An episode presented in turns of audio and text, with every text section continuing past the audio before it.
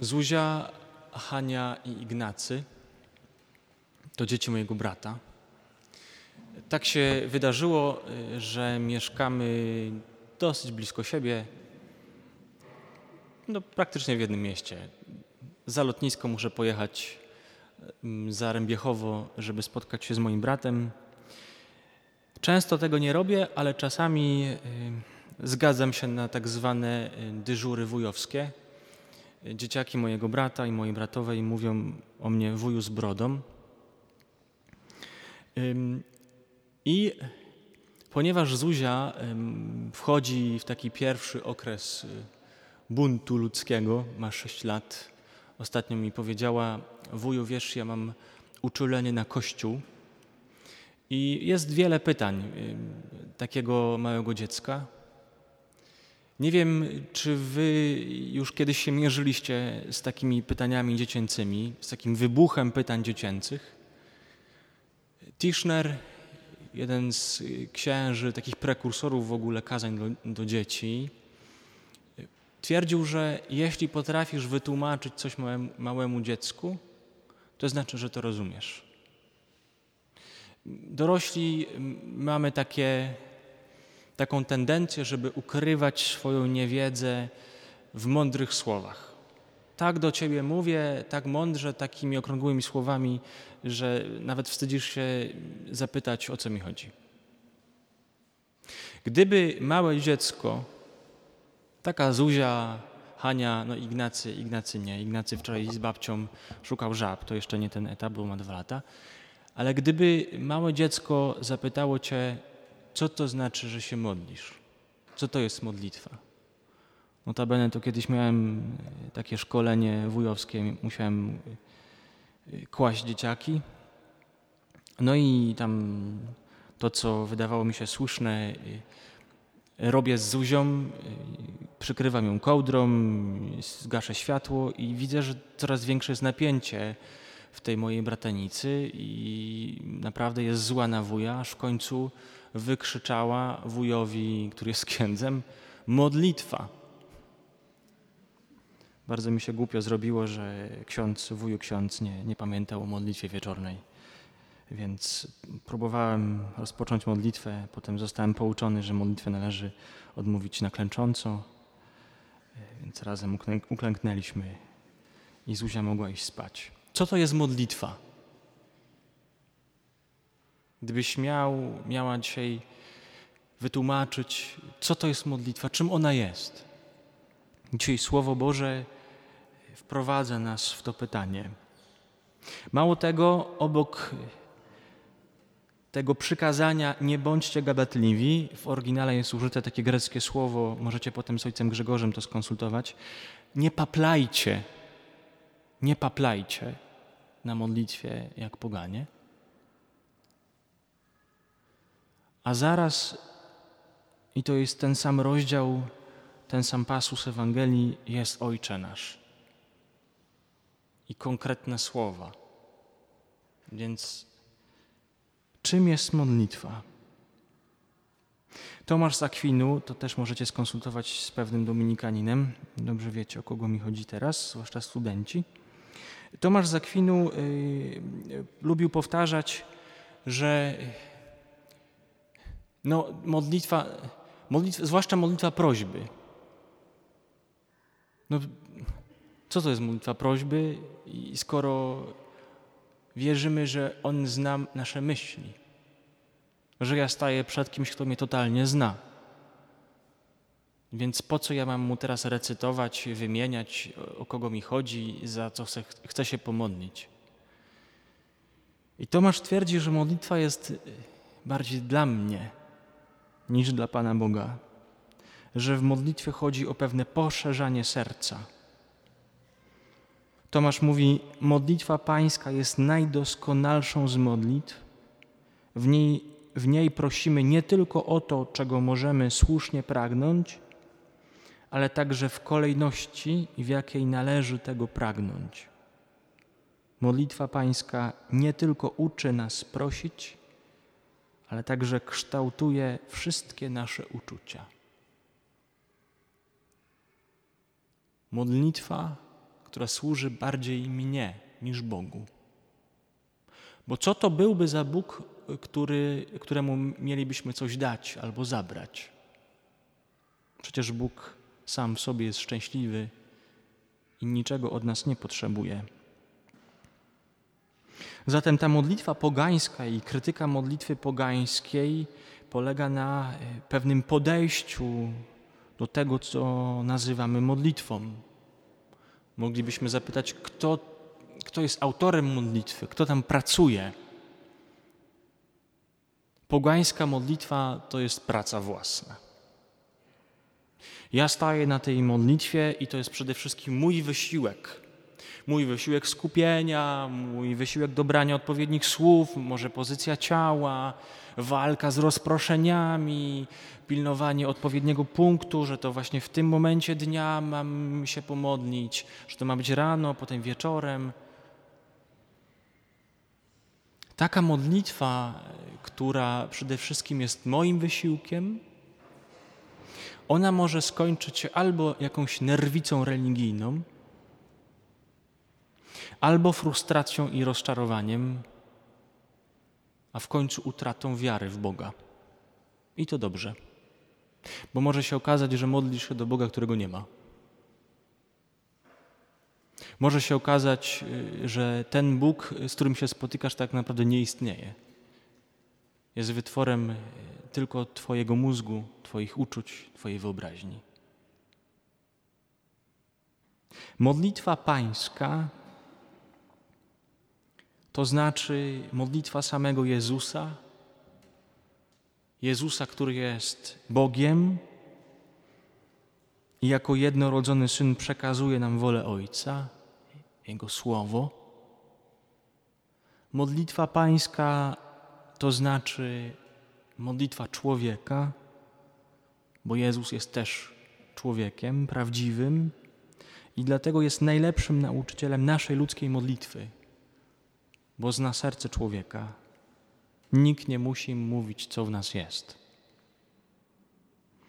Zatem modlitwa to nie jest powtarzanie jakichś mechanicznych formuł. Jezus ze swoją modlitwą, swoim, ze swoim pouczeniem o modlitwie daje nam nie tylko słowo, ale swojego ducha to, co zauważa Paweł w liście do Galatów, że Ojciec wysłał do serc naszych ducha Syna swego, który woła Abba Ojcze.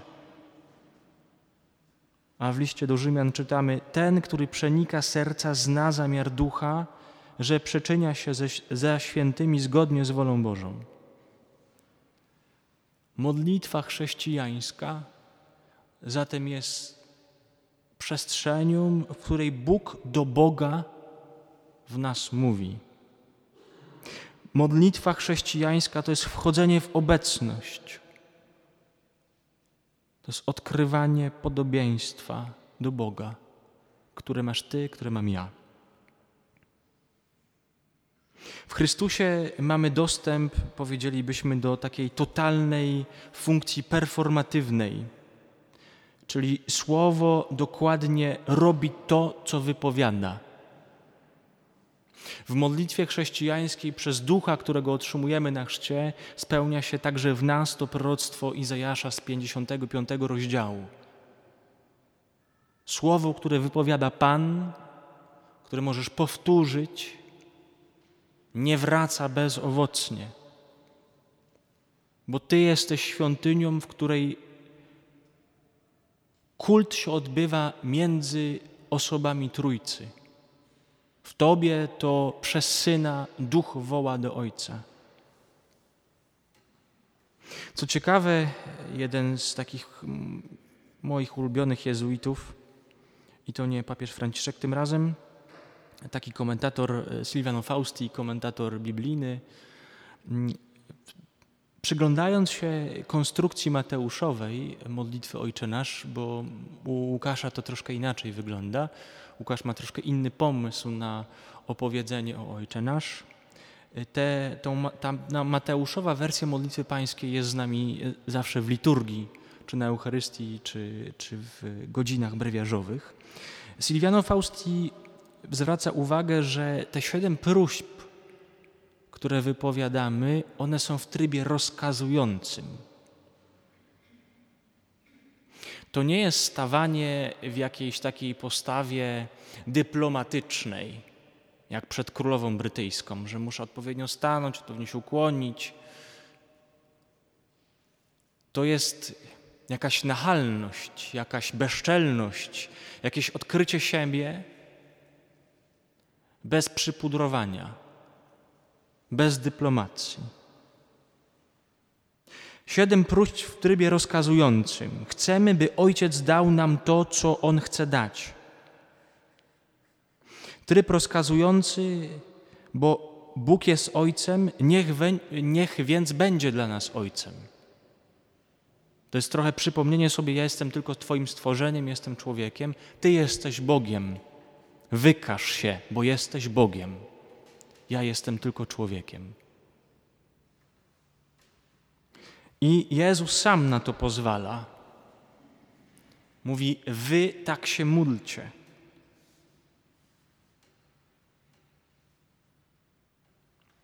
Ten tryb rozkazujący jest w czasie teraźniejszym, jest on wzmocniony przez zaimek. Wy tak się módlcie.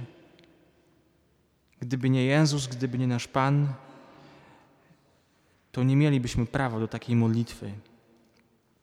Nie mielibyśmy odwagi modlić się w taki sposób rozkazujący. A ten rozkaz bierze się z niezwykłej intymności. Z tego, że Bóg jest Twoim Ojcem, a Ty jesteś Jego dzieckiem. I to nie jest polityka, ale to jest rozmowa, spotkanie osób, które się kochają, które bez względu na to, co się stanie, w, jakiej jest, w jakim jesteś usposobieniu, czy jest ci dobrze, czy jest ci źle, to na modlitwie możesz się rozbroić. Na modlitwie możesz być prawdziwy, prawdziwa. Nie musisz udawać kogoś, kim nie jesteś. Jesteśmy w szóstym rozdziale, to jest sam środek kazania na górze u Mateusza. To jest środek błogosławieństw, właśnie modlitwa pańska. Nowy Mojżesz Jezus chce opowiedzieć o tym, że kimś, kto zbawia, kimś, kto daje życie, jest Jezus, jest On sam. Że zbawienie nie polega na tym, że Ty coś wypracujesz. Mateusz chce przez nowego Mojżesza opowiedzieć, że najpierw jest spotkanie i doświadczenie miłości, odkrycie Ojca, a dopiero potem jest nawrócenie. Najpierw jest spotkanie, najpierw jest doświadczenie miłości, a potem jest zmiana życia, potem jest nawrócenie. Modlitwa więc chrześcijańska jest początkiem przekształcania nas w Boga. Bo wiara bez Boga, wiara w Boga bez modlitwy jest wiarą demoniczną. Poznać i nie przeżyć Go grozi utratą co jest istotą piekła. Modlitwa to jest, to nie jest czynienie czegoś. To jest wejście w obecność, to jest nic nie robienie. Nie możesz powiedzieć, że modlitwa półgodzinna jest lepsza od modlitwy 30-sekundowej. Skąd to wiesz?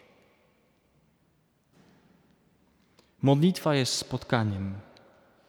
Modlitwa jest doświadczeniem Ojca.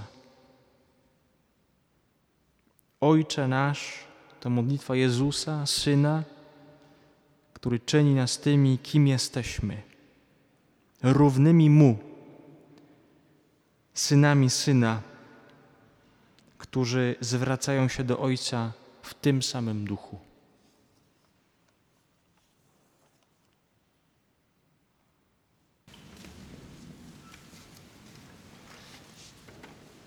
Mam.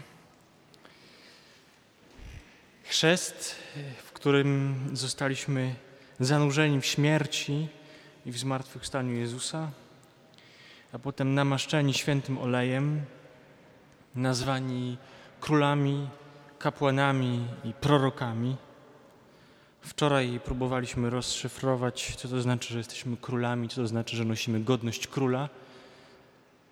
A dzisiaj chciałbym, żebyśmy weszli w to odkrywanie tożsamości chrzcielnej.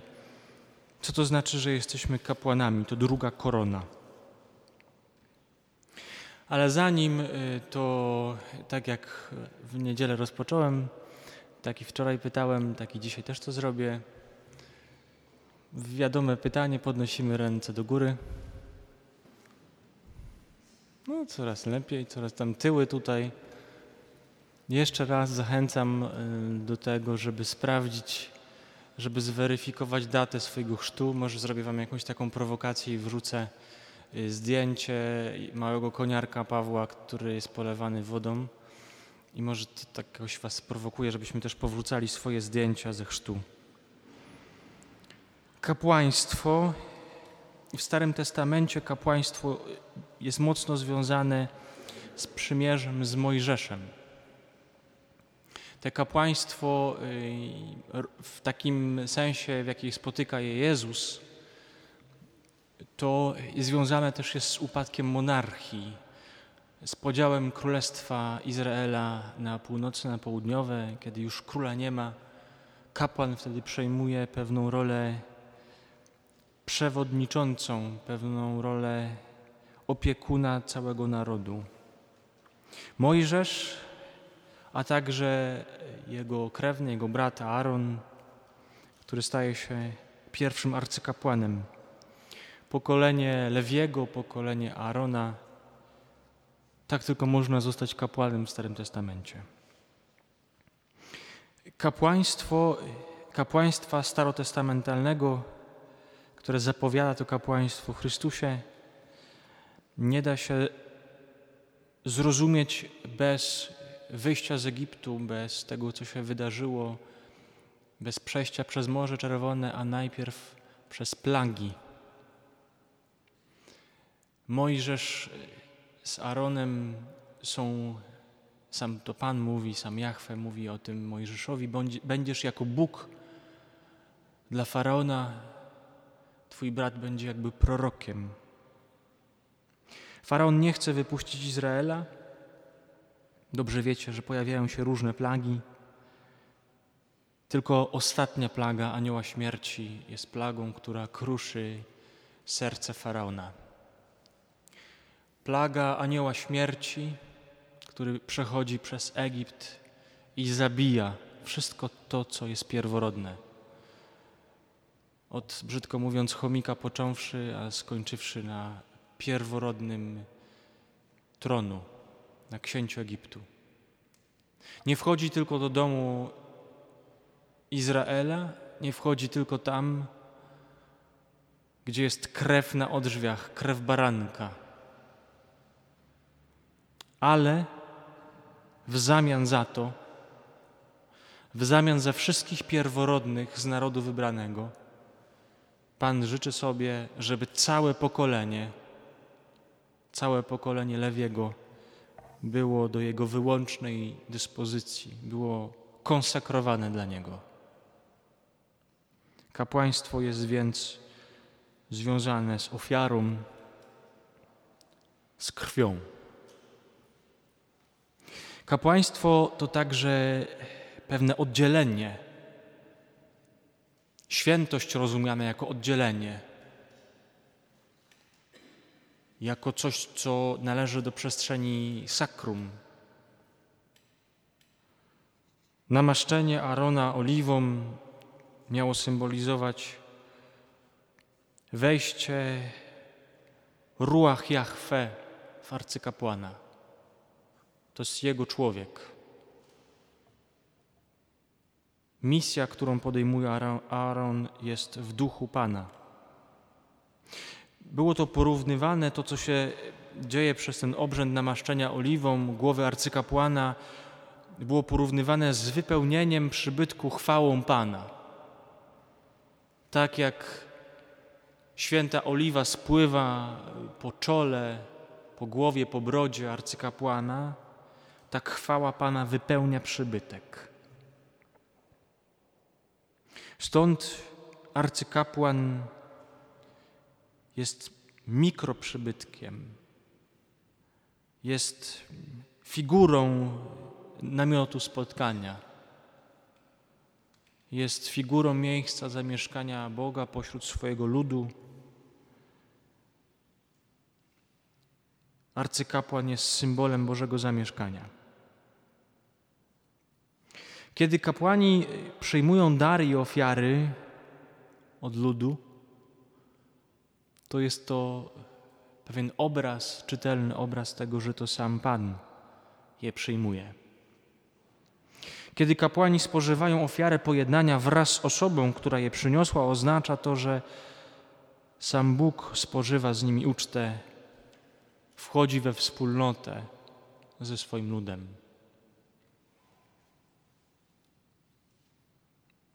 Pojawia się kolejny kolejna przestrzeń tożsamości kapłańskiej, pośrednictwo. I z jednej strony w Izraelu jest pewne święte oddzielenie kapłanów od pozostałych członków ludu, ale z drugiej strony Izrael ma pewną świadomość, że są kapłanami świata, że reprezentują Jahwe przed innymi narodami.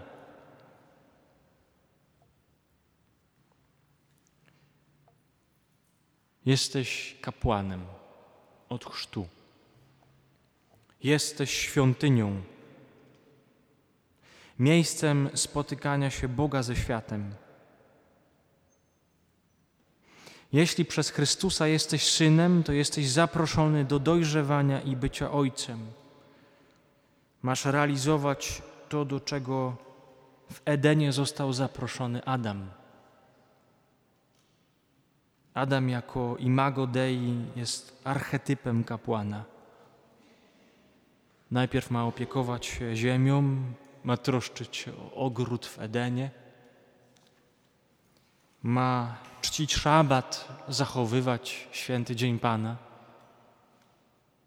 a ma też strzec raju przed nieczystością.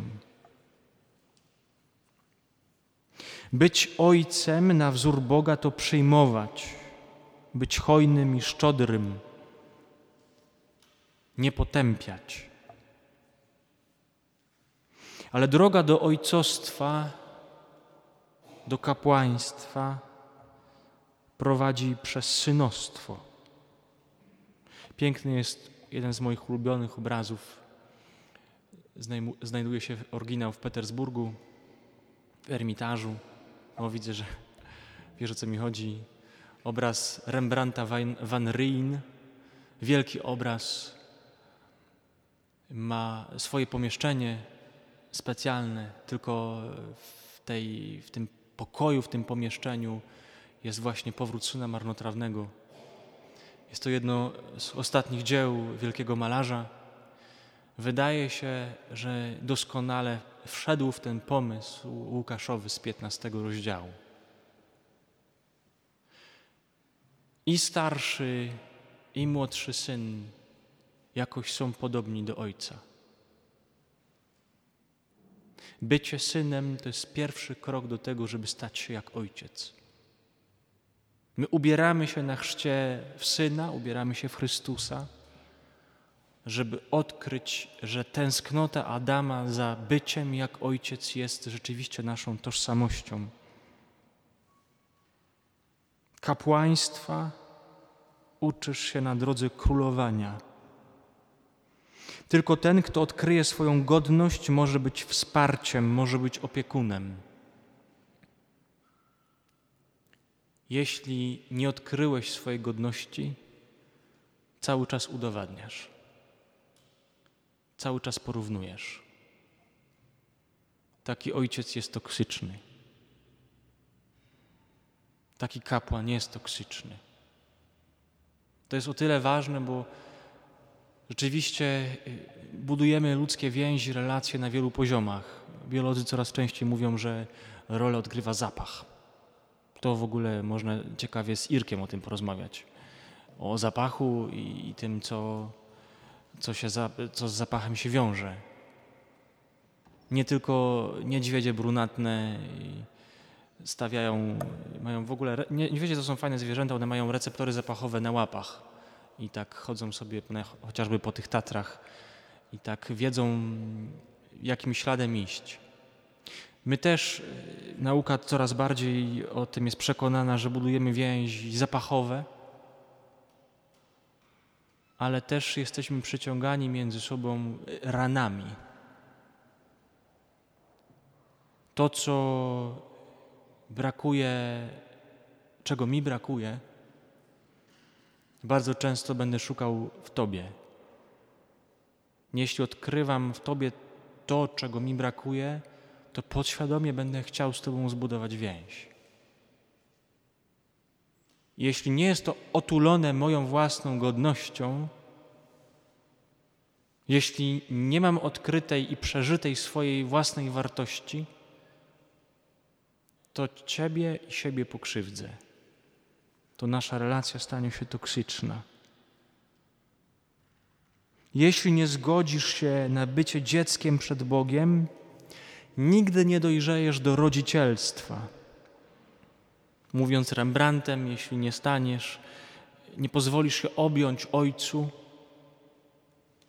jeśli nie przypomnisz sobie, że jesteś synem, nie będziesz nigdy do Niego podobny. Jeśli nie uwierzysz, że to Pan przelał krew za ciebie, to będziesz miał ciągle syndrom Zbawiciela i będziesz się frustrował, przecież tak bardzo chcesz komuś pomóc. Przecież tak bardzo się starasz w tym duszpasterstwie, a nikt tego nie zauważa. Przecież tak bardzo troszczysz się o swojego przyjaciela, a nie ma żadnej wdzięczności. Przecież tak bardzo budujesz tą więź, a czujesz się samotny. Ty nie jesteś Zbawicielem. Zbawicielem jest Pan. Przez Chrystusa, który jest kapłanem i ofiarą jednocześnie, stajemy się, jak mówi Piotr w swoim pierwszym liście, królewskim kapłaństwem i składamy samych siebie na ofiarę Panu. I chodzi o taką ofiarę, Chodzi o takie kapłaństwo, które nie wydarza się tylko raz w roku. Jak zapewne dobrze wiecie, arcykapłan mógł wejść do Hakodesz, Hakodeszim tylko raz w roku.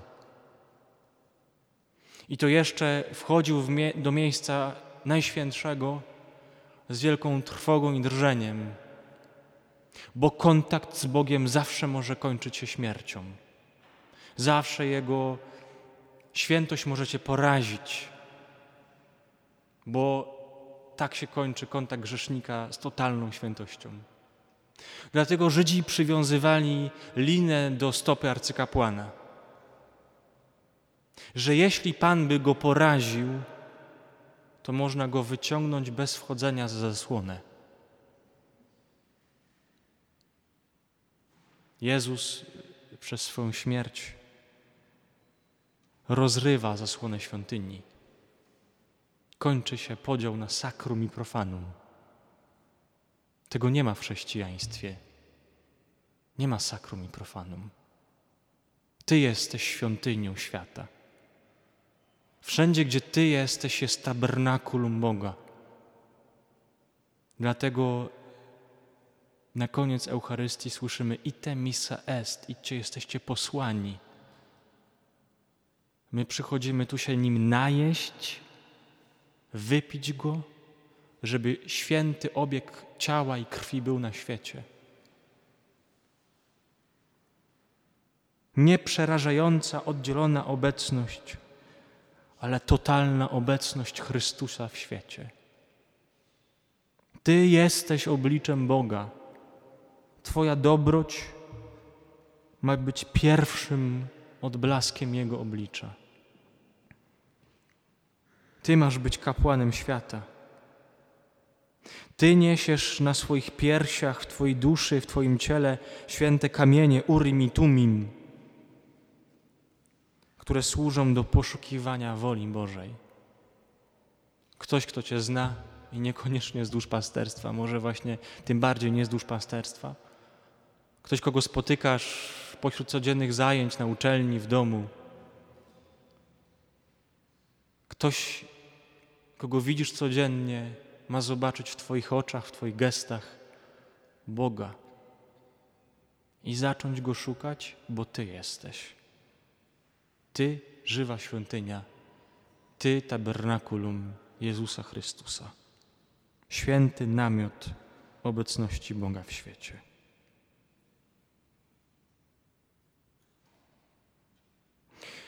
Teraz zapraszam Was, tak jak wczoraj, do adoracji Jezusa obecnego w Najświętszym Sakramencie. Wczoraj chciałem jakoś Wam pomóc w modlitwie przez znak oleju nardowego, a dzisiaj przez pewien symbol kapłaństwa, przez symbol modlitwy, którym jest kadzidło. Zaraz po wystawieniu Najświętszego Sakramentu ministranci umieszczą kadzielnicę tutaj przed ołtarzem, e, węgle i kadzidło i podczas adoracji każdy, jeśli chce, bardzo Was proszę, żeby, żeby się nie zmuszać. Możesz równie dobrze pomodlić się w ławce i możesz się pomodlić tutaj to tylko zależy od Ciebie. Jeśli masz taką potrzebę, możesz dzisiaj podejść bliżej Pana Jezusa i wrzucić trochę kadzidła na rozżarzone węgle. Niech to będzie gest totalnej bezbronności na modlitwie przed tym, który Cię zna. Przestań udawać na modlitwie. Pozwól sobie na to, na modlitwie być kim jesteś, tym kim jesteś. Pan Bóg i tak to wszystko wie. I chce właśnie w swoim kapłaństwie w świat wejść przez Ciebie, takiego jakim jesteś. Bardzo zapraszam Was do takiej otwartej modlitwy. Będziemy tutaj przed Najświętszym Sakramentem prosić o odkrycie daru chrztu, daru kapłaństwa.